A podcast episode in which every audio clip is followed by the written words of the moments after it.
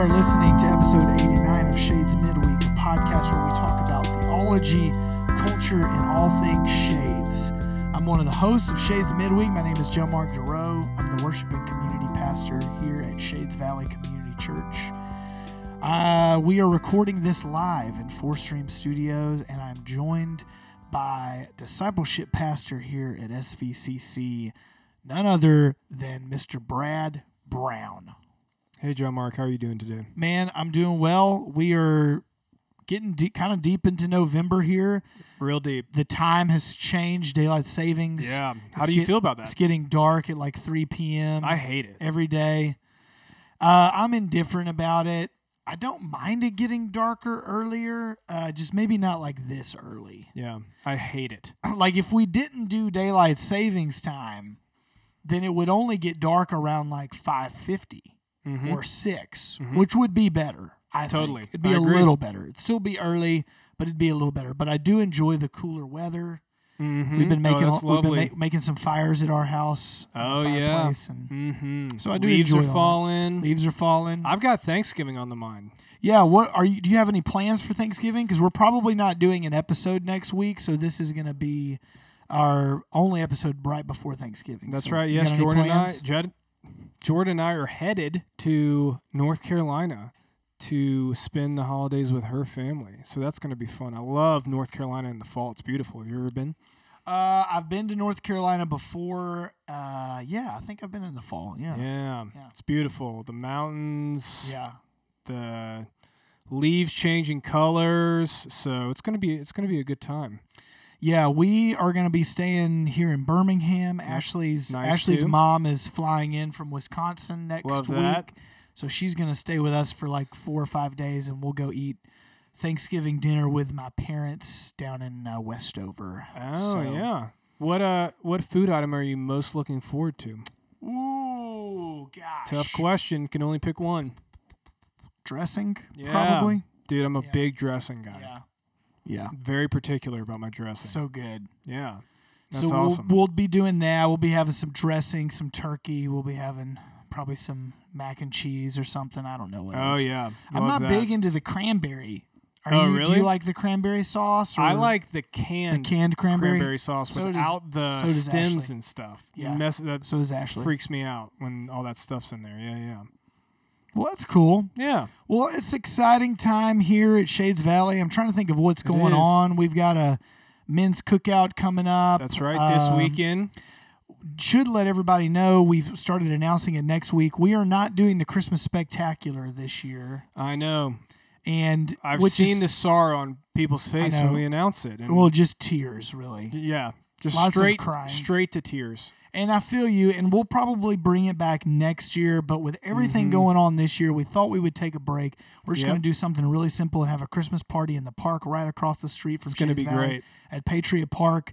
That morning, it's uh, December 5th, I believe, is the date. I could be wrong. Sounds right. Whatever that Sunday is, um, we're going to attempt to do one service that morning. It would be outside in the parking lot. Mhm. It'll be like an acoustic outdoor service, Yep. uh, like we did last month. Yep. And immediately following that service, service will probably be over by 10:30. We'll head over to the park. People can bring their own uh, lunch, their own food from home if they prefer. We're gonna have a cornhole tournament, Yep. uh, so that'll be fun. It'll be mixed. It'll be mixed couple, uh, like mixed gender. What do you call it? Mixed Yep. doubles. Yep. That sounds right. Mixed doubles. Mhm. Um, cornhole tournament. Maybe a prize. Oh, definitely a prize. Yeah. That I haven't gotten yet. And really, I mean, the playground will be right there, That's so right. kids can It's run gonna be around, be loud. Um, we'll probably have some Christmas music playing in the background or something. I don't know. It'll That's be right. real, real chill. It's going to be great. And by that point, we'll be in the midst of Advent. So Yes. Advent starts not this Sunday, but the next. yeah, so be on the lookout for the Advent devotional. That'll be coming out as well. That's right. So a lot of great stuff happening. We have a lot of great stuff on this podcast, John Mark. So I think we need to get into it. Let's take a trip down to the email corridor.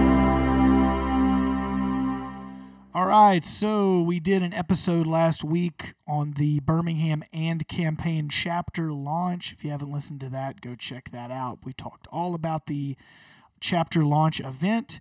Uh, Tanisha is a member here at Shades Valley. For those of you who don't Tanisha who don't know Tanisha, you need to meet her. She's awesome. Her family's amazing, and she was actually at the event as well. She was one of the uh, one of the Shades people that was there representing. That's right. And she responded. It must have been my little tagline at Yeah. the end of the episode. I I'm sure that's exactly what it Shades was. Shades Midweek, where you're a part of the conversation. She writes in and says, Great summary, summary of the event, y'all. Yes, so many powerful moments. A few things that stuck out to me uh, desegregation, white flight, uh, Birmingham suburbia. The book, Some of My Best Friends Are Black by Colson Tanner, speaks to this, specifically his own experience as a student of Vestavia school systems during integration. If you haven't read, I'd recommend, even if just for a skim, super eye opening to school system history in the area and how messed up it is. I definitely want to read that book. I'd never heard of that before. Um, or at least by title. I may have heard of a book that that had that content in it Yeah. that was local, like a local history book. But Say um, that title one more time. Some of my best friends are black by Colson Tanner. Right. And yeah, she's kind of speaking uh, about Collin Hansen's talk because he gave a lot of some history on Birmingham. He talked Yep. a lot about integration and basically how when integration happened, uh, a lot of the white students that were in the Woodlawn, uh, the city of Woodlawn, eventually started to move out. White flight happened. And um, so you kind of had this almost a resegregation, even though they were trying to desegregate or integrate the schools. Uh, so you still end up with today, you know, 95% or some, it's either over 95% of the students at Woodlawn are uh, black. And basically, you have a school system like Vestavia, which is overwhelmingly white. So um, he talks. He talked a lot about that in his talk. If you haven't listened to it yet, all right. Continuing in the email, uh, she wanted to mention the churches that didn't allow black attendees. The kneel-ins uh, that Collin mentioned just gripped my heart, and insane that we're not talking about hundreds of years ago, so recent. Yeah. Um, she said, Where are the ladies at? there were lots of women in attendance that night. Just thought it was weird. None were given platform to speak. Sure, maybe I'm just being that feminist, but hey, someone's got to do it. Um, I will say I, I was not there, and I know that the three uh, main speakers, including the chapter lead, were all male. Um, I do know I have followed AND Campaign on Instagram for quite a long time now, and they give uh, quite a lot of platform, at least through social media and some of the things that they do, uh, to female leaders, and especially there's a there's a whole movement uh, called the Whole Life. Uh, I don't know if it's the Whole Life campaign, Whole Life movement, uh, but it's basically from womb to the tomb. So they talk about uh, pro life and kind of their stances on that and where they stand, uh, but also after children are born, kind of where they stand on the death penalty and, and other policies like that. Um, I know a lot of that is led by females and that they give Yeah. a lot of female voices an opportunity there and also on their podcast as well. So definitely check check those uh, things out if you haven't. She said, uh, I'll end with a few recommendations of my own. Keep up the good work, everyone. Movies. I know they're not books, but still good starting points to inspire further reading. Listen, you don't have to downplay movies, okay, Tanisha? Oh, you're, yeah. you're, I love. That's right. love Not with this crowd, you don't. That's right. Uh, her movie recommendations: Judas and the Black Messiah, which I did watch. Yep, Um, I've seen it. uh, I am not your Negro. Uh, I have not seen that. I believe that's about James Baldwin. Uh, Malcolm X, the Denzel Washington Malcolm X You know- film. Uh, I, I do own it. I haven't seen it. I gotta get it. I have not seen it either, actually. Uh, it's been on my list for a while. And then books. She said, I can't remember, but did y'all do an episode on Jesus and John Wayne? That was such a good book and could bring about some good conversation as well related to AND Campaign stuff. Uh, we have not done We've an not. episode. I have read that book. Um, I thoroughly enjoyed it quite a bit, and I have recommended it to Brad and Jonathan. Uh, Brad and Jonathan read a lot, um, and they're prepping a lot of sermons, so they don't always have time to read um, all the books that I'm reading as well. But I've definitely recommended it, and if we all get a chance to read it, it would be cool to do an episode on that. I have it. I Oh, just you do gotta open it. it up. Yeah. Once school, once I get a break from school, It's a great I hope to pick it up. great picture of kind of American evangelical history, really from the 1940s to present day. And a lot of it is talking about the rise of the religious right, um, and kind of picking out, you know, uh, prominent evangelical figures, some more fundamentalist, uh, such as like Jerry Falwell, people like that. But it, but it uh, it just goes through a history, um, and I thought it was very very very good. So everybody should read that. Know your history; it's important. All right, uh, that is our email for the week. We don't have anything else. If you'd like to email into us, please email us at midweek at shadesvalley.org. Where you're part of the conversation. JM's album of the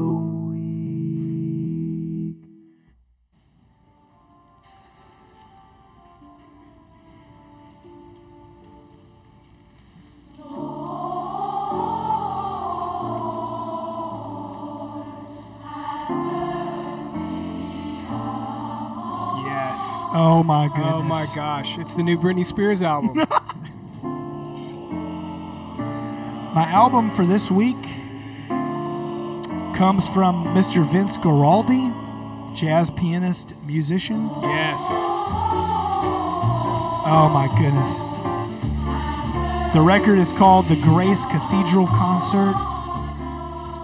Yes. Um, this is this album's amazing. it's amazing. It's So- so, good. So let me give you uh, Yeah. For people that are like, history. what is what is happening? right now? I'm gonna let that keep playing in the background, but I'm gonna talk about this. Um, at Grace Cathedral, also known as Vince Guaraldi at Grace Cathedral or the Grace Cathedral Concert, is a live performance album by jazz pianist Vince Guaraldi, released in the United States in 1965 on Fantasy Records. The performance was recorded live at Grace Cathedral in San Francisco. It is considered to be the world's first jazz mass presented during a church service. Uh, it was released on CD in 1997. Here's a little bit of the background of the work for everyone. In an effort to make religious worship more approachable during the growing counterculture movement of the 1960s, the Reverend Charles Gom, uh, Gompertz, Gompertz, Gompertz, maybe, approached local jazz pianist Vince Guaraldi to create what he called a modern setting for the choral Eucharist. Guaraldi spent every Saturday over a period of 18 months re- 18 months. rehearsing with the 68 voice St. Paul's Church of San Rafael choir to create a seamless blend of three unique elements for the performance spoken or chanted prayers and greetings, vocals with the choir, and some purely intra- instrumental selections. Uh, here's Guaraldi on the significance of his perform- of this performance. Quote, I had one of America's largest cathedrals as a setting, a top choir, and a critical audience that would be more than more than justified in finding fault. I was in a musical world that had lived with the Eucharist for 500 to 600 years, and I had to improve and or update it to 20th century musical standards. This was the most awesome and challenging thing I had ever attempted. Wow. Um, the album liner notes pointed out that audience members in attendance commented that Theme for Grace, I'm going to play Theme for Grace right now, was reminiscent of supper music. The Reverend re- replied, That's the idea. What does communion represent but the Last Supper, the last time these men ate together? So, Mm. Theme to Grace.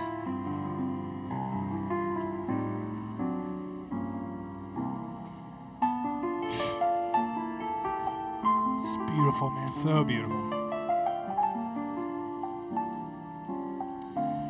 The song titles were chosen by the Reverend rather than Guaraldi at the behest of the record executives.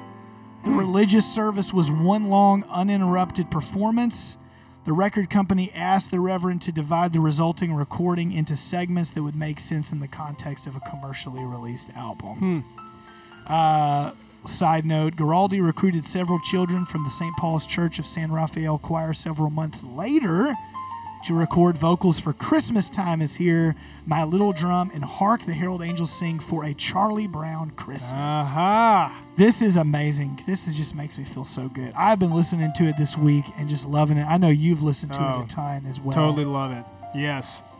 So for people that might be thinking this sounds a little familiar, it's because this is the man that created Charlie Brown Christmas. Yeah, he he did all. He's done all the work for the television programs uh, that came out in the '60s: the Charlie Brown Christmas, the uh, the Halloween one, and the Thanksgiving one. I'm blanking on the names, Mhm. but he did all the music for that. So it's that very familiar jazz. It's a great mixture of jazz. There's a little bit of Latin influence in some sections, and the way that they do these songs. I mean, Agnus Dei, O Lamb of God. The So wild. beautiful. Oh my goodness.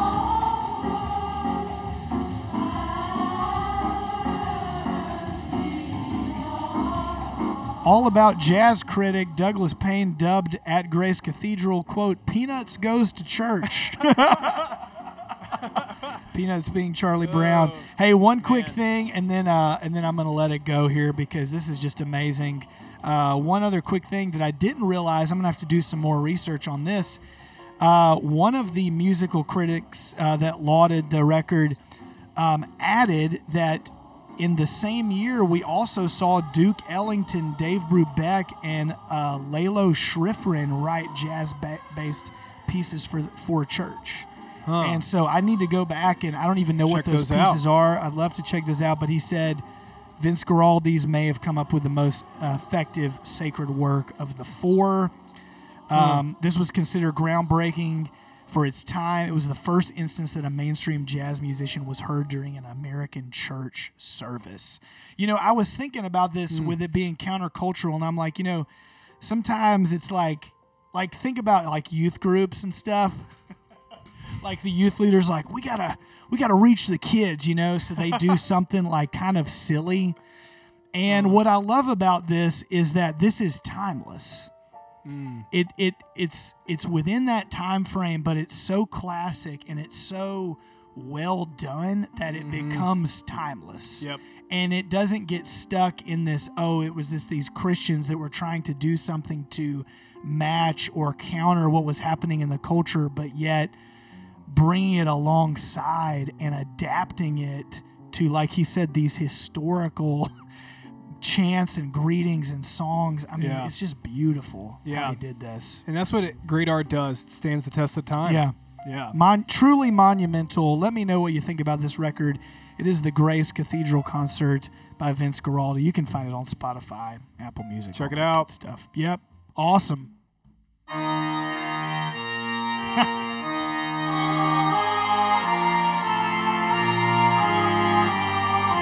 Speaking of the cathedral,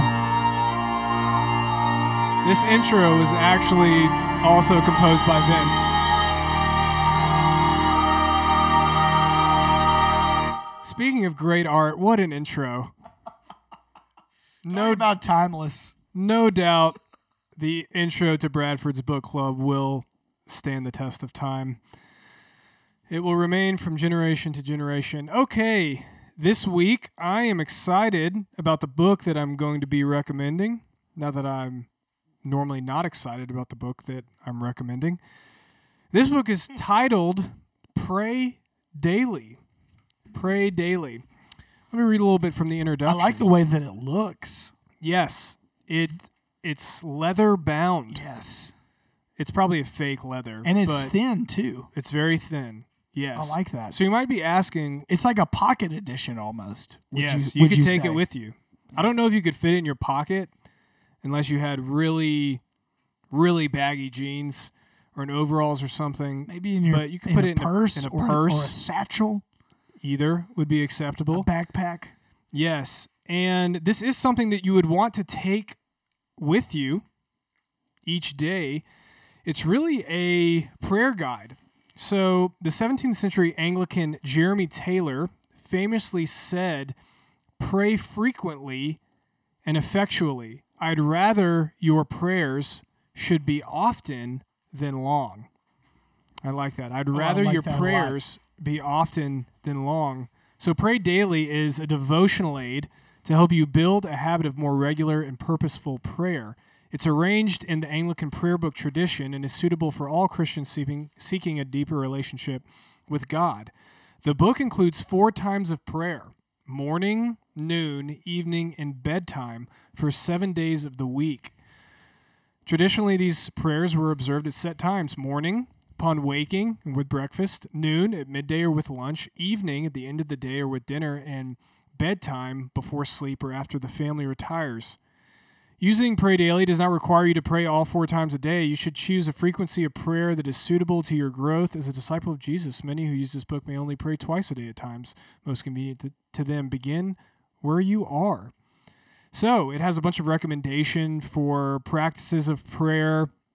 And what I like about this prayer book, this devotional guide, is it has different prayers for each day of the week and each time of day. And it's just a very simple guide to to pray. So there's kind of a call to worship, and then there's a psalm, and then there's the Lord's Prayer, and then there's prayer to intercede for others, and then there's space for you to reflect and to meditate. And then there are other scriptures, and then there's kind of a conclusion and then there's space that you could add in your own scripture reading. So I actually do take this with me at times, and it's just a way for me to consistently pray throughout the day. It's very helpful to be given words in our prayer life. I think sometimes we can think that our prayers always need to be spontaneous or else they're not genuine or real. And I would argue otherwise that part of the beauty of the church is having saints that have gone before us and presently put words into our mouth that communicate the beauty and depth of who God is. So if you're someone that's out there and is looking for a little devotional guide that can help you in your times of prayer, can give you a little bit of structure, I would highly recommend this. Now, here's the thing you can't get it on Amazon or where, where else do people buy books? Uh, Barnes like a Noble? Christian bookstore, Barnes and Noble. Yes, you have to go to the website, which I meant to pull up on my phone, but got distracted. You need to go to. um, my texts are like all scrolled all the way at the bottom. Well, while you're looking, Excuse me. PrayDailyPress.com. Okay, there you go. Wait, Pray say, daily, say that again. praydailypress.com. Dot com. Prayer books for everyday life. And they also have a prayer book for children. So you can cool. check that out. Pray Daily for Families. It's morning and evening Oh, prayer, awesome. fully illustrated. So it teaches children simple prayers that involve their bodies and engage their imaginations. I love it. So I believe this is a church that has put the, these resources together. So check it out. I'll definitely be checking that out. That sounds really interesting. I love that. Um, yes, very good. Great recommendation. All right. Hmm. Well, Brad, uh, what do we have on the podcast today? Uh, well, I continue to be excited in the midst of this podcast because I got the chance That's to, right. to your, sit ex- down. Your, excitement has not waned at it, all. it has not. I just want to be clear about that. Mm-hmm.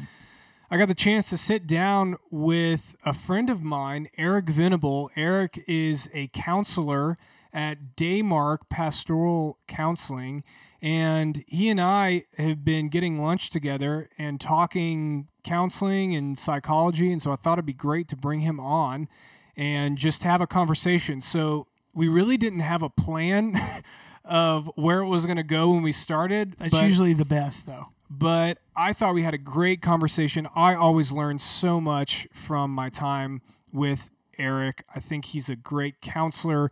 He was previously a, a pastor. He's very knowledgeable when it comes to the scriptures and theology. So we sat down and we ended up talking about the church and mental health. We ended up talking about marriage conflict. We ended up talking about anxiety, depression. So we had a great conversation. I'm excited everyone gets to listen in. Well, I am very excited because joining me in Four Stream Studios is my friend. I think I can say that. My friend, Eric Venable. Eric, thank you so much for coming in the studio today to talk with us. Thanks for having me, Brad. Super glad to be here. Yes, you said this is your first podcast, right? It is my first. Yeah, so we are so no glad. we were so glad at Shades Midweek to have that honor. This is going to be a lot of fun. So I thought we could just start with you telling us a little bit about yourself. Yeah, sure thing. So I work at a place called Daymark Pastoral Counseling. I've been doing that about four and a half years. I guess it'll be five spring of next year. Okay. I was a pastor previously for a number of years, um, mostly in the PCA. So I was in Tuscaloosa for about five and a half years, and I was in Western Colorado for just under a year, so maybe about six six and a half years pastoral experience before I transitioned into counseling in Daymark. Okay. Yeah. So what led you to make that transition from pastor to counselor? Yeah. Uh, yeah, kind of a slow process. I mean, you do, you know, counseling in the local church over the years, um, but definitely as the years go on, you kind of have a desire to do that. And, um, and really, honestly, my relationship with the director of Daymark, a guy named Gordon Bowles, is a big part of that. He actually married my wife and I Oh wow. a bunch of years ago now, and then did our premarital counseling. So we've had a relationship with him, you know, on and off throughout Yeah. the years, and always kind of loved him and respected him and loved what he did. You know, Gordon used to be a pastor at Shades That's Valley right. Community Church, so a lot of Back in people know day. him, and Way he's back in the day, he has a lot of good friends here. Yeah, we Yeah, love yeah. Gordon. Yeah, we love Gordon as well. He's had a big influence on us for sure. And um, so, really, I was just kind of trying to figure out the next move after I came back from Colorado. Been in pastoral ministry for a while, wanted to do more counseling, and just wasn't sure, you know, what that would look like. I did a little bit of training long distance, um, and then basically started talking with Gordon about possibly doing counseling in Daymark. Yeah. So I've loved it. It's been a huge blessing. I love my job. Um, it's hard some days, but it's a huge gift to be able to walk with people and enter into parts of their lives that can feel hard and to just be able to be God's voice of grace and mercy in some really difficult places is a huge privilege Mm. um, that I love for sure. Yeah. Out of a variety of jobs over the years, I think counseling in Daymark's easily my favorite uh, place that God has put me. Hope to be there for a while. Yeah. That's awesome. So you said it's Daymark Pastoral Counseling. For those Right. that aren't familiar with Daymark at all, could you tell a little bit about Daymark and maybe how it's unique from other counseling agencies? Sure. Yeah. I mean, broadly speaking, we would have some similarities with a number of counseling places. Yeah. Um, you know, the similarities would be something as simple as we want to help the people that God brings our way. Yeah. Um, we do come from our counseling from an explicitly Christian approach. So Okay. the majority of people that come to us would be professing Christians. You don't have to be Christian to come Yeah. to yeah. Daymark. I've had a number of counseling situations where people actually were not believers, and I think those are actually Mm. great opportunities to point people to Jesus and Wow, yeah. who He is and what He does. Yeah. Um, but the bulk of people who would come uh, would be professing Christians. So we kind of have a, a, a basic shared set of assumptions that we can start with from the very beginning in our counseling process. Um, that God is real, that God is active in our lives, that we need His help. And God's work in our lives is a huge part of the, of the change, transformation process that I think is essential in counseling. Mm. I think any any counseling place is, at some point is going to work towards change, positive change in some kind of way. And Yeah. we just we would be explicit in the fact that that change primarily comes from the work of God in our lives, as He Mm. sanctifies us, as He reveals things, as He encourages us, as He comforts us, that kind of thing. Uh, yeah, that's awesome. So, is there a specific area that you specialize in, or do you consider yourself more of kind of a general practitioner? How do you think about that?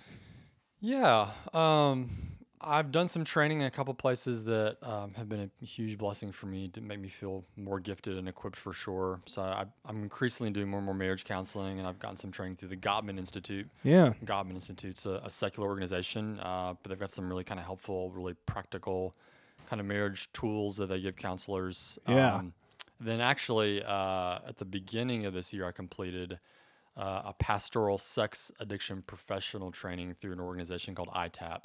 Okay. So ITAP's International Institute of Trauma and Addiction Professionals, if I got that right. Okay. So that's like the main kind of licensing credentialing body that people that do uh, sexual addiction counseling will go through that organization. So those have been the two areas that I've gotten um, probably the most experience in training in those areas. I just love being able to walk, you know, with people and come alongside them and um, speak God's words of grace and help in Mm. places that can feel really overwhelming and really broken. Yeah. Yeah. Well, earlier I mentioned that Eric and I are friends. I can't remember who first reached out to who, whether it was you trying to make connections with the Yeah, church or yeah. whether it was me trying to make connections with you. But as I entered into this master's program for clinical mental health counseling, I wanted to talk to a counselor who's a Christian who saw real people on Real a li- daily real basis. live people. Yes, real live people.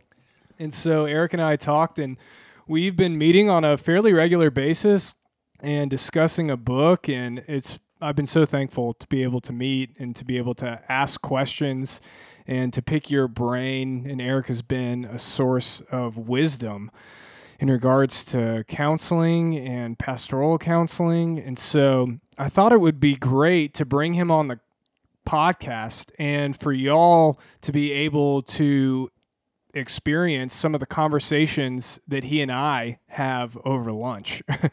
so I'm not 100% sure where this conversation is going to go. We're going to trust the leading of the Holy Spirit a little bit. Uh, but you know, when we were talking about the podcast earlier, one of the things you said that you love to talk about with churches is the church and mental health. So obviously, that is a very big topic. You could go a million different directions with that, but I thought that I would just kind of give you the floor, and that might be a way that we can open up the conversation. Is Yeah. talking about the church and mental health. Yeah, it's such a huge, broad area, right? And we can Yeah. start in a lot of different places. And I feel like um, one of the hard blessings of COVID over the last year has just been the realization for a lot of people that we're more than just chemicals that fire in bodies, right? Like there's a deeper part of ourselves that actually really matters, that's really important. Yeah, that's good. Part of ourselves that feels things, a variety of emotions, a part of ourselves that really needs to be in relationships with people. Um, so I, th- I think there's been a lot of exposure to the topic over this last year in ways that has been really positive. Um, Yeah. As people have realized that uh, I need help in a variety of ways, right? Yeah. And just yeah. like we would care for our body if something's broken, we can think about our mind. We can think about even spiritual issues being broken and seeing that it's just okay to reach out and ask for help in those ways. I feel Mm. like there used to be more of a stigma kind of with mental health issues. And I think yeah. yeah, I think some of that stigma is starting to change in some positive ways. Hmm. Um, as people just feel less shame in saying that there's parts of myself that are really important and matter, uh, Yeah. even if I can't touch those things or uh, describe them in a scientific way. Yeah. But those things are really important to me. You know. Yeah. I was going to say, how would you put words to that stigma that you just talked about that kind of uh, was pretty strong in our culture Yep. and is starting to change? How would, how would you put words to that? Yeah, well, I think I think our flesh always is pushing us towards this mindset that says you need to be self-sufficient. Right? Hmm. Everybody feels that Wow. in some way or another, right? That it's it's wrong to ask for help. Um, you should be better than that. You should be stronger than that.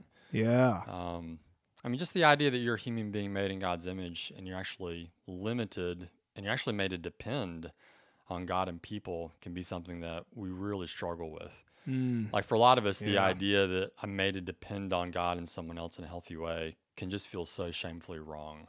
Yes. You know? So for a lot of us, maybe we grew up Yeah. in homes where it's really instilled in you that your problems are yours and you need to figure them out. And you're Mm. somehow defective in some way if you can't do that all alone. Yeah. So Um, going to a counselor would it actually mean that you're weak? Yeah, or know what I that you have failed in some yeah, way. failed. Right. Yeah. That you have failed uh, in a way that makes you broken and defective, in a way that just feels shameful and wrong. Mm. um, for a lot of us. But I, I'm a big believer that you know the people who are going to grow, mature, and become stronger are the people that can just admit where you're weak. Right? Mm. It is a strength to say I need help. Right? Yeah. Um, people that have this self-sufficient mindset are people that over time really deteriorate. And Yeah. would say on an emotional, spiritual, maybe even a physical level. Hmm. Yeah. So if we want to go grow into strong, mature, wise human beings, we have to see that that self-sufficient mindset is dangerous. Uh, Hmm. Yeah. And it's totally what evil wants you to do. Evil wants you to live like that. Yeah. uh, in ways where all your issues and all your problems are just all on you, and you have to figure it out. And if you can't, Mm. then shame on you. Yeah. Um, And evil wants us to believe that's actually the godly way to do something. That's, the right. obedient way That's right. to do something. Yeah, we Yeah. can hear that in a lot of church circles, right? Some of us maybe have grown up in churches where Mm. that was the idea, right? Um, that real spiritual people don't ask for help because that's a sign that you're you're broken in some way. Yeah. Um, and it's the complete opposite. I mean, I would say a healthy view of spirituality says that they're actually made to depend on God and people in healthy ways. Um, Hmm. And living in light of that is what makes us strong, Yeah. sure, and mature. Yeah, yeah. So I feel like we're already getting into this a little bit, but whenever we talk about the church and mental health, I think it's important to talk about some misperceptions that Yeah. the church has about mental health. And you've already spoken to that a little bit. But is there anything else that comes to mind when you think about misperceptions that the church or Yeah. Christians or maybe some of the people that come and see you Yeah, yeah. have about mental health? Yeah. Yeah. For some church circles, the idea of mental health has a very secular kind of ring to it, right? Like they Huh. assume that anything that's to do with psychology or mental health, this is all just sort of anti God, Mm. anti biblical ways of thinking. yeah, And kind think- of atheistic psychology. Sure. And the, Yeah. and the tricky thing about that is that there certainly are some circles where that's what you're going to get, you know? Mm. But what's super interesting is like when you think about the word psychology, like it comes from two words, right? The knowledge of the soul, Yeah. which historically up until maybe 100 150 years ago most people would see that there's some kind of spiritual element to that Uh, yeah. it's really only relatively recently that people have divorced this idea of psychology from anything spiritual that has to do with god Hmm. that's a relatively recent phenomenon so Yeah. historically the church in the past um, has understood kind of a more holistic view of people that says Yeah. who you are and what you think and what you feel has everything to do with the fact that you're made by God Mm. and you're in a relationship with Him. Yeah. Um, so for some people, they're, they're just really skeptical of kind of the secular ring, you know, that psychology and mental health has to it. Yeah. And I totally understand that skepticism, um, but I don't think these two things have to be opposed if we just think about them in the right way and are willing to um, see God as our ultimate authority over over all things. And Mm. He's He's made all things. So He's made our bodies. He made He's made our minds, uh, our hearts. He's made everything. And so because of that, everything ha- kind of has an integrated nature to it. Yeah. Uh, we don't have to force these two things to come together. They really already are made to coexist in important ways. Hmm.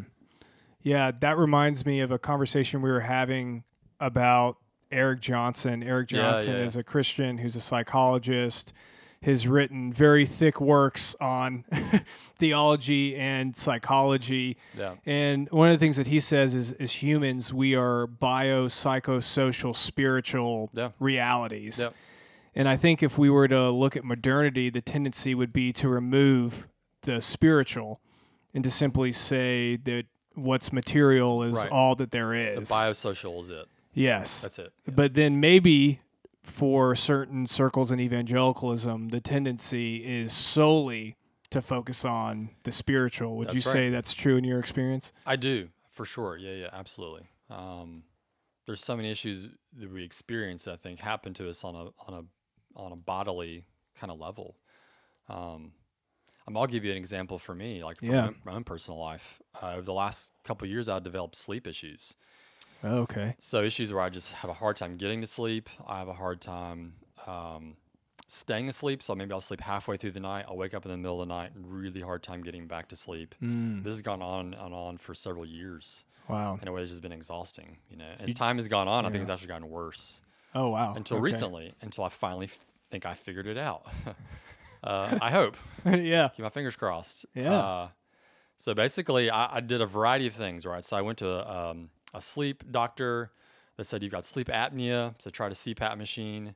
It kind of sort of worked, but nothing really worked for long. I went to another doctor that said you've got allergies at nighttime, so the allergies are the reason why you can't sleep. So I Mm, did allergy shots for about nine months. Okay. And uh, kind of sort of worked, but not for very long. Yeah. Everything I did had a very short kind of shelf life to it. Yeah. Um, I've started seeing a counselor myself over uh, the course of the last several months, Hmm. and um, we were talking about ways to kind of calm your body down. So this is actually an exercise that I knew about and I would tell people about, but I never actually done it a lot myself. It's kind of like a deep breathing exercise where I breathe in real Okay. slowly through my through my nose. I hold it for a couple seconds and then I breathe out through my mouth. Okay. So I started doing this every night before I go to sleep, and I try to make it a, a spiritual exercise as well. So I, I pray while I do it. So Okay. I'll, I'll pick a little piece from the Bible. So s- maybe someplace out of Psalm 46, um, I really like. God is my refuge. God is my strength, a very present help in the midst of trouble. Hmm. So I'll, I'll say that piece of the psalm while I breathe in. I'll say another piece while I hold it. I'll say another piece while I breathe out. It's completely transformed my sleep. Wow. And so what I figured out was that my I'm anxious. Like I have an anxiety problem. Before, would you say you had an anxiety problem? I never knew that until I realized that my body Wow. felt the anxiety and was keeping me from sleep before I'm consciously aware that I'm an anxious person. Wow. You know what I'm saying? Like Yeah. it, it, it really blew my brain because the hard thing is I wasn't laying there awake all night most nights thinking about I'm not, you know, I need to make more money, I need to provide counseling stressful, here are all the stressful things that I saw today. Sometimes I would do that, but a lot of times there's not the conscious awareness of anxiety laying there awake at night. There's just Mm-hmm. A frustration that I'm not sleeping. Yeah. Yeah, totally. So for me, like it, it really blew my mind when I began to realize that on on a bodily level, I was experiencing it even before I was consciously aware that I'm anxious. Wow. So as That's I, as I began to calm my body down every night before I go to bed, I relax my body. I get my body into a state that's just more calm. That I can Hmm. lower my heart rate a little bit. That I can slow things down. Um, I can do an exercise that's soothing, that's peaceful, where I invite God into that moment to help me relax. Yeah. My sleep like really dramatically changed. Wow. Well, praise God. It's been amazing. yeah. I tell everybody about it. Every client I I see now, I'm like, you need to try deep breathing. It doesn't matter what your problem is.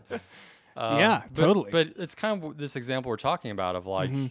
It was happening to me in my body first before I understood anything else.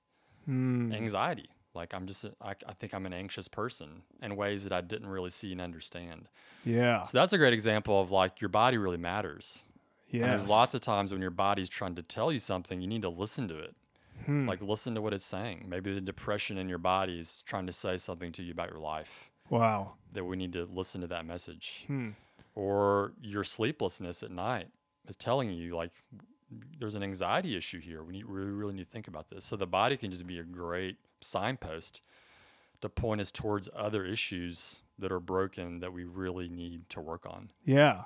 Well, it's interesting because I think so often with anxiety, we can think, oh, I'm thinking the wrong thing. That's right. If I can just think That's right. the right thing or maybe believe the right thing, then Sure. my anxiety will be Sure, gone. and that can help, right? Right? that can- totally. We would right. say that. Right. But I hear you al- but saying there's there's another the component. That's yeah, right. more to the more to the story. Absolutely. Yeah. Wow, that's that's fascinating. So, do you think that could have implications for uh, various individuals who struggle with anxiety, maybe not just at night, but throughout the day? Yeah, I would say listen listen to what your body's saying, right? Hmm. Um, Pay attention to the messages that it's sending out, um, because again, often we experience something on a bodily level before we're consciously aware. Um, so definitely, like thinking about how to relax my body, how to get my heart rate down, like in moments of anger. Right, I see Hmm. it all the time, like in, in relationship counseling. Yeah, These Yeah. moments of anger and conflict when couples are going at it what they don't have are tools to be able to see that like something's happening to me in this moment on a bodily level on a spiritual level Yep. on an emotional level that i have to be able to just slow it down Wow. and calm myself down Yeah. and if couples can learn how to do that in these moments where they see themselves getting out of control uh, it Yes. just changes that moment right Yeah. it allows you the ability to think more clearly to maybe step away from the conflict and say you know what i need to take out 10 minutes and i'm just going to calm my body down Yeah. and as I calm my body down, my mind's going to follow. Um, and I can ask for God's help in that moment. And I can Mm. see that this is a moment where God wants to help me.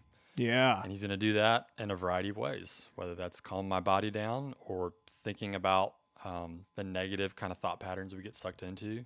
Mm-hmm. So it's huge. I mean, I think for all of us to be able to recognize um, what's happening in our bodies and how do we respond in a way that um, can deal with the problem, right? And if that Yeah. means like taking a time out of a conversation, if that means taking a five minute break at work, if that means carving out some kind of regular daily or weekly routine to do that, we just hmm. have to see that as important. Hmm. Um, now, I'm I imagine that maybe someone who hears somebody say we need to have a self-awareness, we need to maybe have this focus on ourselves, they might think, "Oh, well, is that selfish or is that Yeah, driven yeah. by some sort of secular ideology Sure. that's just totally consumed with the self?" But that's not what I hear you saying. Is Yeah. that right? Yeah, totally. Yeah, no, self care is the buzzword, right? uh, in all of counseling, and there's Yes. aspects about it that are really important and really good, and totally Right, like yeah. like any word that we use, we can we can bend and shape it in selfish ways. But I think we have to see to love our neighbor well and to love people in our lives well, we have to pay attention to these things that are happening inside of us, right? Mm. Yeah. I mean, it's interesting. I've been uh, reading the Puritans some recently, and the you know the Puritans can get a bad rap, and sometimes rightfully so. Yeah. Uh, but it there's there's so often in, in the Puritans' writings they talk about this idea of self awareness, Yeah. Um, this idea of an honest sort of self reflection Yeah. In a redemptive way. in a redemptive way. Yes, and I think you see this throughout church history. And so I think it's interesting when we can go back in the church and look at some of these practices that the church has been inhabiting for ages and uh, bring them into the present. Yeah. I think that's so fascinating. And it, especially with you talking about fighting, recently my wife and I have been having conversations about how can we fight better Yeah. uh, we acknowledge that we're going to fight as a as a couple that that's inevitable but Yeah. how do we uh, prevent the kind of nuclear bomb fights and the devastation that Sure. that can cause how do we Scorched earth policy. the scorched earth policy. How do we fight wisely?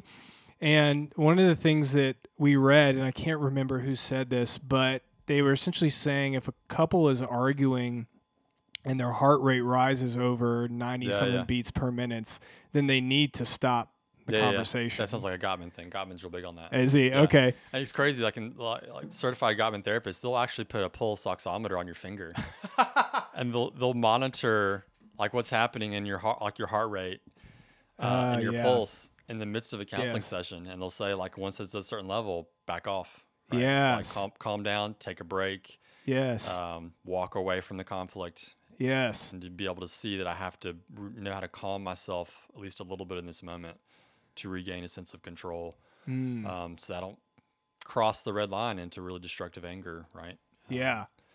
Yeah, so that's a great example of like that kind of self awareness is going to enable you to love your wife really well. Mm. Yeah. So it can't be a selfish endeavor, right? If if the outcome is going to be, you know what, I'm actually going to know myself well enough to know when I need to be quiet and walk away in an argument, yes. so I can come back and love my wife better. Yes, uh, it's so good. What just came to mind was uh, Jay, Jay Stringer is a pastor and a counselor. He's written a book called Unwanted that I would highly recommend.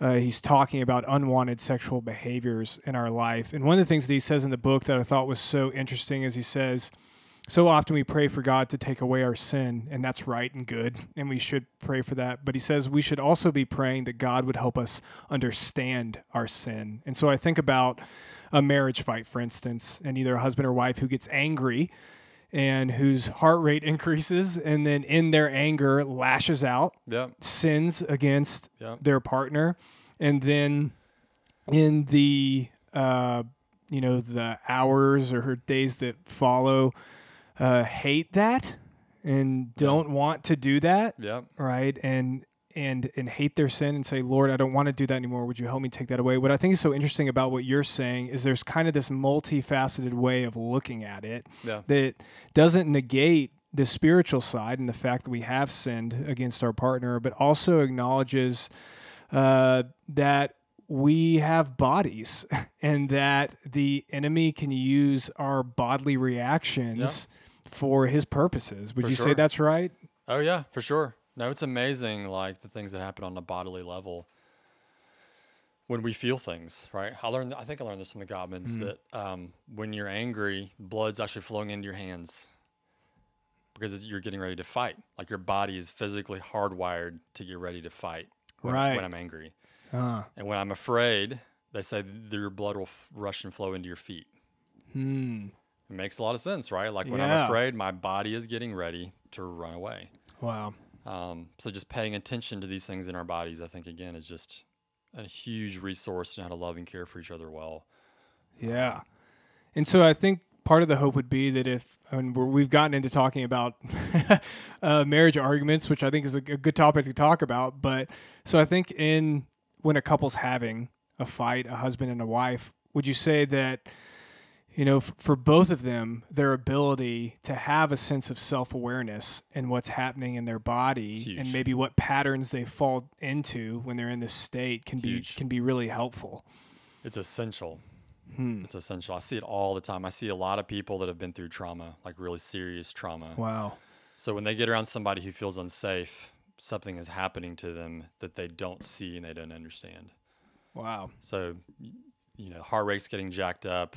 There's a lot of anxiety. There's a lot of fear, and really a lot of times it could even be a trauma response. Like it's it's fight or flight.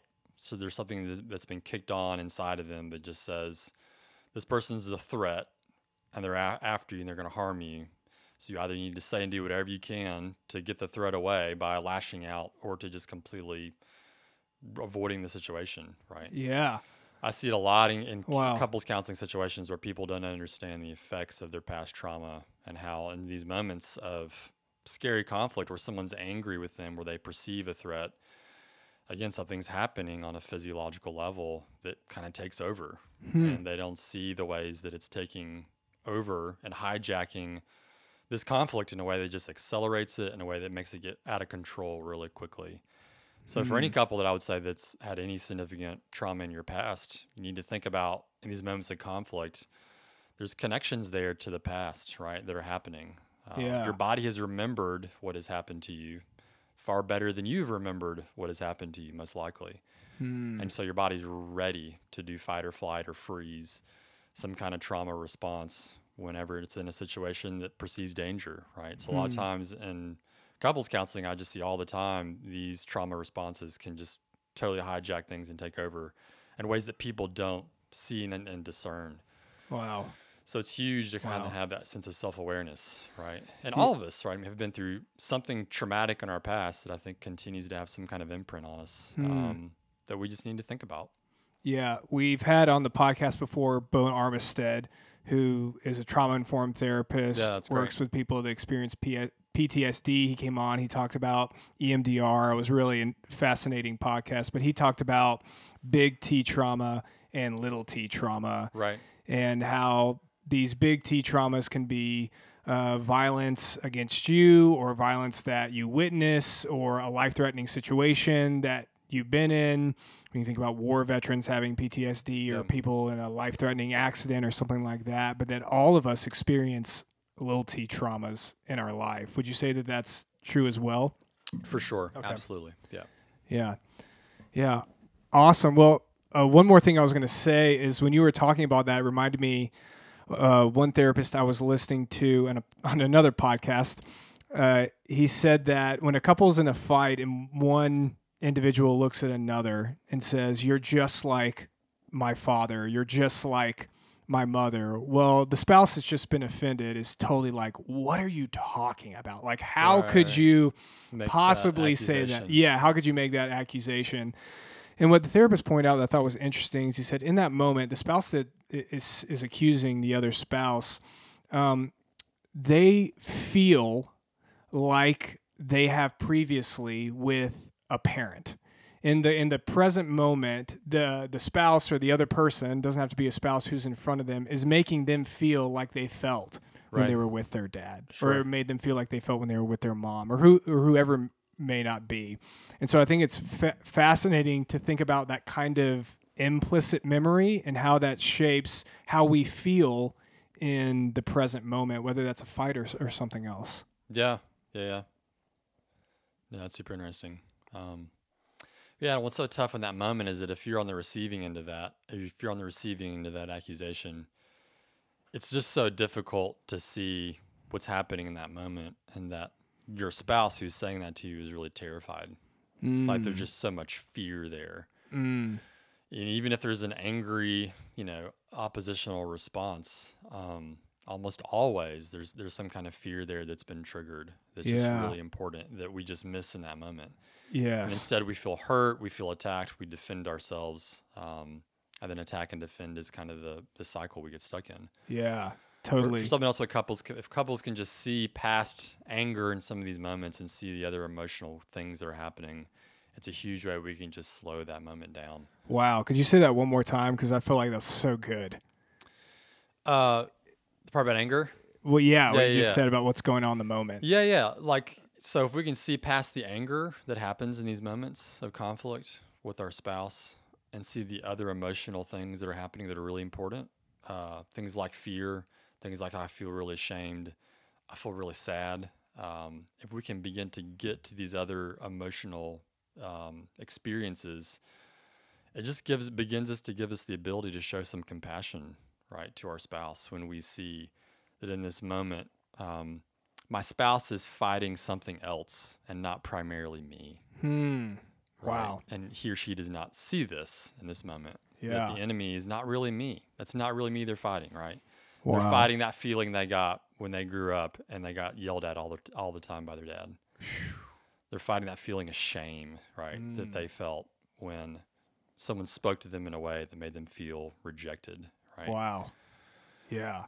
But, and it's hard to see that, right? But if again, couples can just see that in this moment, like you're not really the enemy. Uh, there's some other enemy here that this person is fighting, and Hmm. it's not really about you.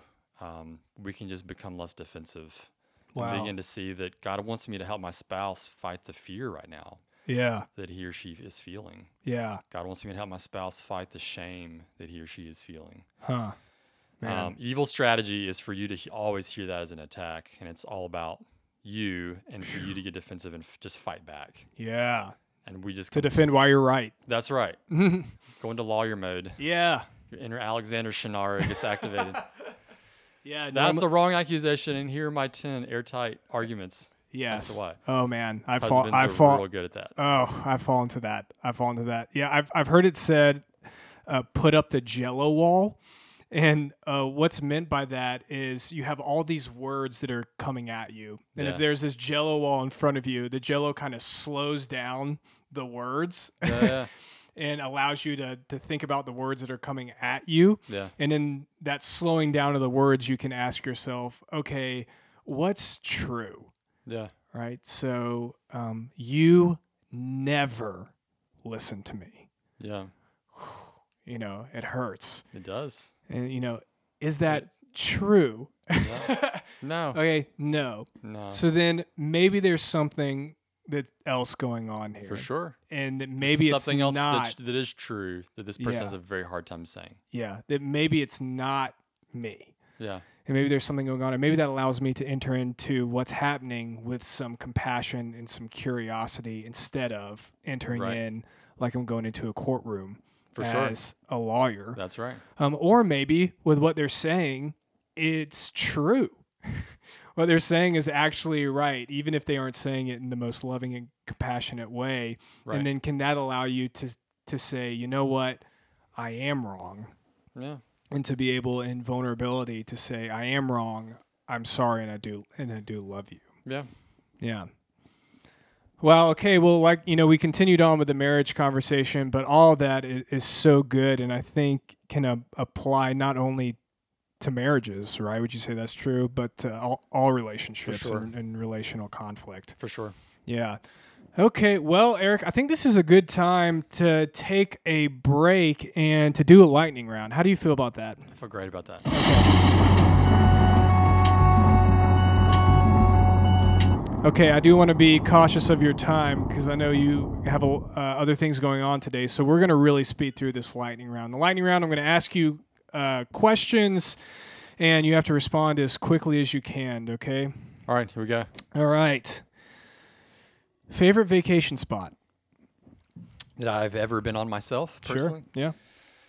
Yeah. Um, I did an epic West trip growing up when I was younger. I did two of them with my family, and we did Colorado, Wyoming, South Dakota.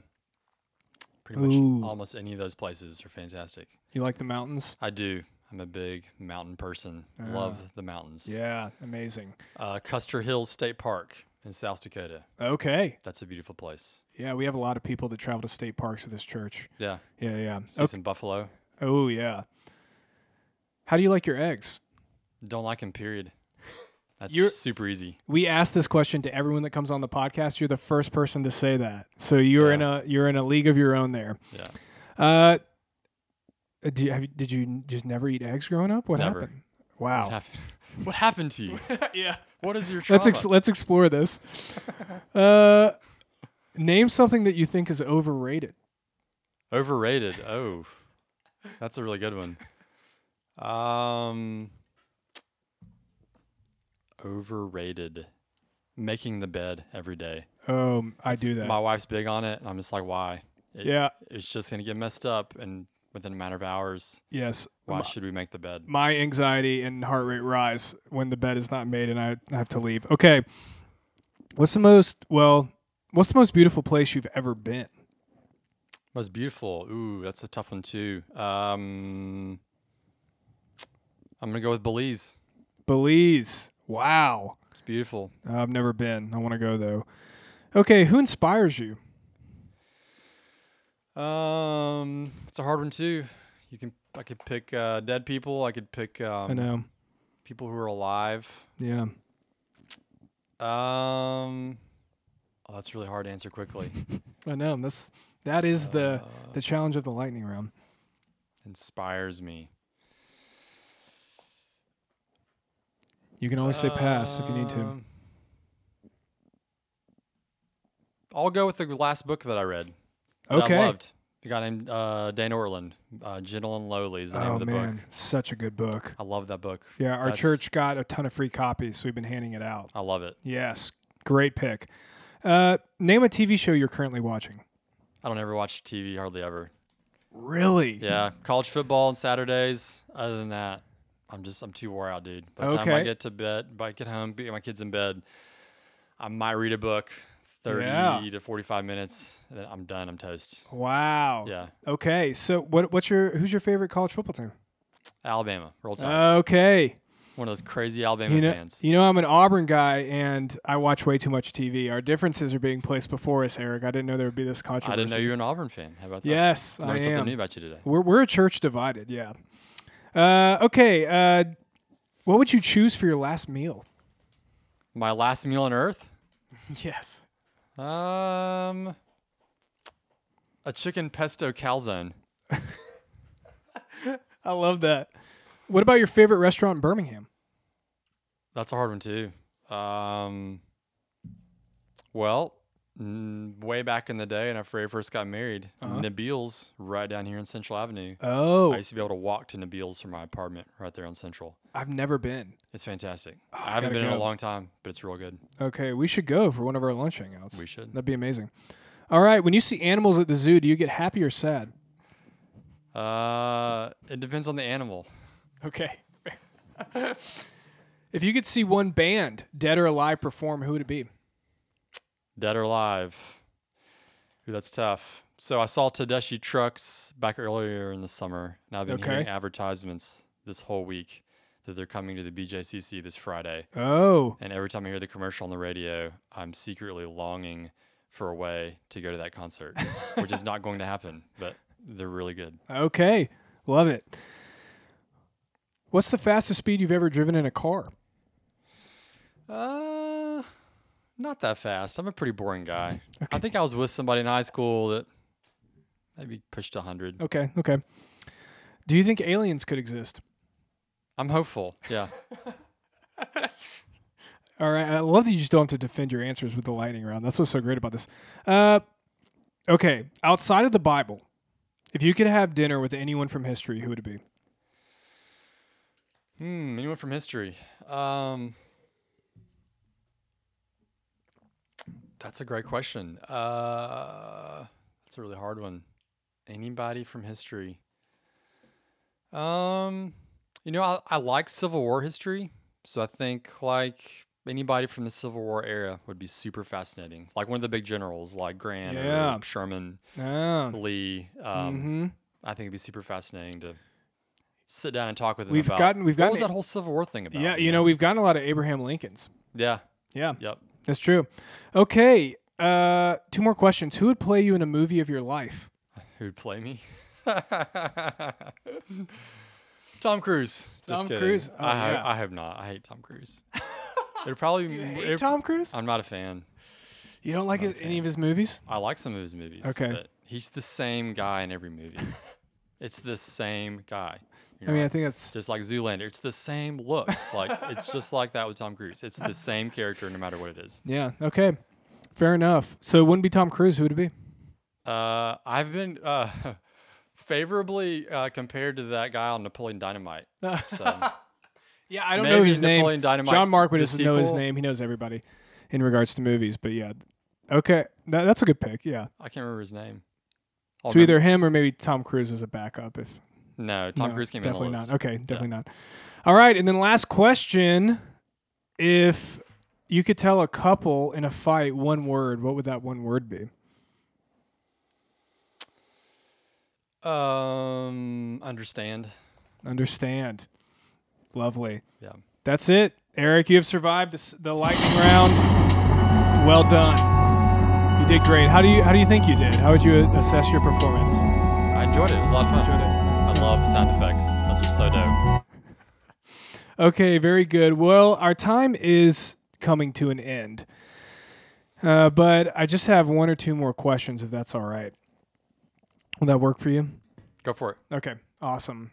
Uh, the first is last night, uh, our elders met for our monthly elder meeting. We prayed for the body, and just time and time again, it kept coming up that people in our body are dealing with anxiety and depression, uh, particularly as this season with the holidays and the cold and Yep. getting dark earlier. So, this might be an impossible question, but if you were to give a brief word to these people Yeah. who are in their anxiety and depression, what would what would you want them to know? Oh, there's a lot of things we could say that I hope would be helpful. Yeah. I would say you're not alone. Mm. Other people's other people on some level understand your pain. Yeah. Mental health issues have this tendency to make people feel isolated, For sure. right? And, and alone. For sure. Yeah. That's a huge reason why we don't talk about it more, right? Because again, I think evil strategy is always to isolate people than to to jump on their back hard when once they get alone. Mm. Um, Yeah. Yeah. I mean, we hear that voice that says nobody's going to really understand, right? Uh, what it is that we're facing, that there's not going to be anybody there if we actually reach out. And the beautiful news is that that's not true, right? Um, because we belong to Jesus and his body and we're connected to each other. Yeah. There are other people there, right, that we, we can reach out to. And we just have to see that we're really playing into evil strategy when you listen to that voice saying you're all alone. No one's going to be there. No one's going to understand. Yeah. Um, we have to see through that as a, a terrible lie. oh, that's good. Um, Yeah. so just just reach out, right, and um, realize you're not alone, Mm-hmm. and uh, find somebody who is a compassionate, Christ-like person who you who you can just share your pain with. Hmm. You know, um, Yeah. for a lot of us, we think pain is a problem to solve, Hmm. and more often than not, it's really not that. It's it's a burden God actually wants us to help each other carry. Yeah. Um, that's how most of us want to experience it. yeah. Because for a lot of our pain, there's not a quick fix. There's not a quick solution. Yeah. But it does change the experience to know I can share that with somebody else.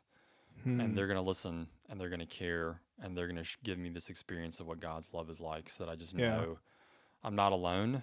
Uh, and that God's going to be with me and for me, and other people are going to be with me and for me. Hmm. And that gives us the ability to endure and persevere Yeah. when there's no quick fix. Yeah.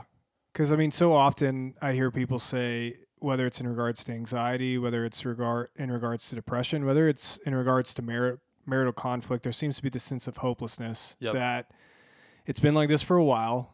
It'll it's currently change. like this, and it will, yeah, will never change. Yeah. Yeah. What would you want them to know in the midst of that?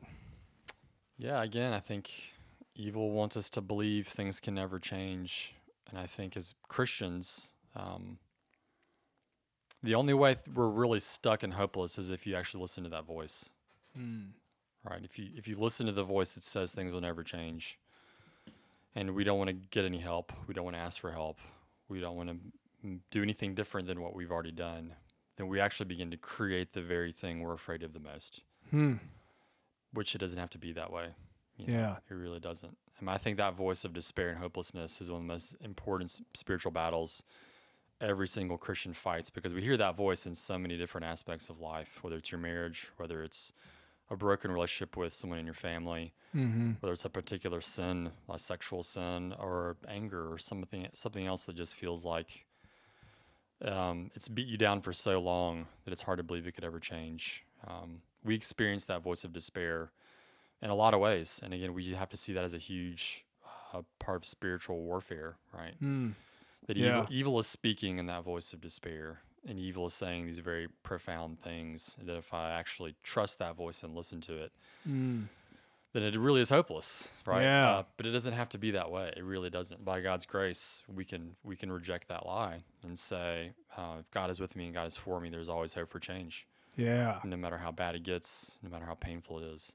Yeah. Yeah. Feeling alone, um, feeling hopeless. Another word I hear people say a lot, you said it just a few moments ago shame. Yeah. How do you see shame affecting the lives of the Christian clients or clients that come and, and see you? It's a big deal. It's a really big deal, and I think um, as the years go on, I've begun to see kind of that corrosive power of shame. Um, And shame is tricky because I think for a lot of us, at least, it can start with uh, even appropriate or healthy conviction or guilt over something wrong that I've done. yeah, that's a good point. But it took me a long time in my own life to begin to see that um, there's an enormous difference between a godly sense of guilt versus a corrosive, destructive experience of shame. Mm. Um, Mm. evil wants us to feel that shame. God does Yeah. not. How would you help someone kind of distinguish between those two things? Yeah. Maybe some. What are some markers? Maybe. Well, I think shame is never going to tell you how to how to go forward and change anything in a redemptive way. Hmm. Shame never gives you a roadmap to change anything for the better. Wow. It only leaves you stuck. Yeah. So shame only wants to point out what's broken. It'll never say, "Oh, here's how we can we can change that. Hmm. Here's how this can be transformed." Right. Yeah. So if if the voice is only telling you what's wrong and what's broken, and there's never anything hopeful about it, it's a really good indicator this is not God's voice. Yeah. This is evil's voice. Hmm. That's harmful. Yeah. And for me, for a long time, I think I used to think that, you know, repenting of my sin meant that I just beat the mess out of myself Hmm. all the time. Yeah. Um, and if I felt bad enough, then maybe finally I was repenting good enough. Hmm. Yeah. And you just you just don't see it in the Bible at all, right? I mean, Right. uh, one of the most stunning things to me is in Psalm 51, in the aftermath of David's sin, serious, terrible, Yeah. life life wrecking sin, right? Totally. Totally. adultery, murder. Uh, in the midst of this psalm of repentance, he prays, Restore to me the joy of my salvation. Think about the boldness in going to God after you've done these terrible things and praying for joy. wow. Can we do that in, in the aftermath of our sin? Wow. Because that's what God actually wants you to do. Yeah. And to see that I can know joy, joy that Jesus is enough to forgive the worst possible thing I could ever do. Hmm. Um, and that God is for me, He's not against me. Yeah. Um, so it's huge to make that distinction between, I think, good godly conviction, which leads us to repentance, which leads us to restoration to God Yeah. when we confess our sins to others. Um, many times that's a place of restoration. Yeah. And that's very different than this voice that says, You're terrible, you're awful. These identity, you know, making statements that just say, This is who you are, and this is broken, and it's never going to change. Hmm. Wow. That reminds me in one class we're talking about act theory.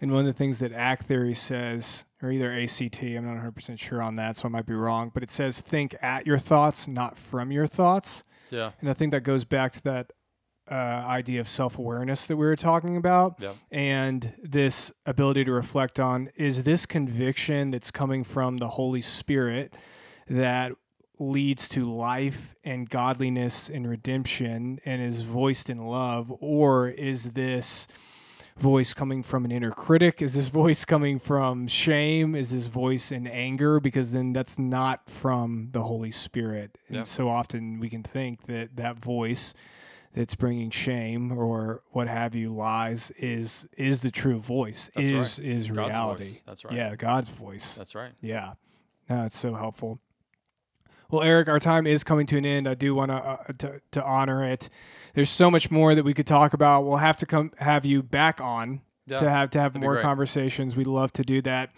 uh, but just to close a pretty basic question but one that i think is important is who do you think should see a counselor Yeah, that's a great question. Um, yeah, anybody that wants help, yeah right? And that's Yeah. a really broad answer. Um, but if we, you want help, right? Yeah. You feel like something is broken, uh, reach out and call somebody. Call a pastor, call a friend, call a professional counselor. mm. Um, Yeah. And I love just to uh, reemphasize what you've already said is that that's actually an act of strength and courage and not an act of weakness. That's exactly right. Mm. God actually made you to do that. Yeah. Yeah. Wow. And so that's actually a way of worshiping God and honoring Him Absolutely. by doing that. Absolutely. Wow. We're professing by faith what the Bible says about being made in God's image and being people that fundamentally were made to depend on each other in healthy Mm. ways Yeah. and to ask for help. Wow. I mean, what a shift from the stigma that we were talking about earlier. That's Yeah. so good. So, say someone is listening to this, they say, Man, I really like Eric. I really like what he's had to say. I'd be interested in sitting down with him. How would somebody go about doing that? Yeah, email's the best way to communicate for us at Daymark. Okay. Um, someone can always call the office, leave a message, but email's the fastest way. So my email address is just my first name, Eric, Okay. E-R-I-C at daymarkcounseling.com. Yeah. And say there's someone that wants to see a, a female counselor. Does Yeah. Daymark have uh, female counselors? We do. We have two. Yeah, we have two great uh, female counselors. A lady named Betty, a lady named Sarah. Um, Betty's been there since last year. Sarah just started. I'm really excited about both those women. I think they're going to be really gifted counselors. awesome. Yep. So Daymark sees individuals and Daymark also sees couples, Couples. right? That's right. Yep. And Okay. then um, some adolescent counseling. You know, uh, Betty and Sarah will do as well. Okay. Awesome. Yeah. Awesome. Well, Eric, thank you so much for coming on today. It's been a pleasure. I've learned so much, even just from our conversation. I always enjoy our time together. I walk away feeling edified and ha- having a, a little better sense of not only myself and how I operate, but also God, who He is and how He works in His ways. So, very Yeah. thankful for you. That's very kind of you, Brad. I appreciate you and your friendship. All right. Well, this has been another episode of Shades Midweek. If you have any questions, shoot us an email at midweek at shadesvalley.org and we will get those questions to Eric and get back to you. Thanks for listening.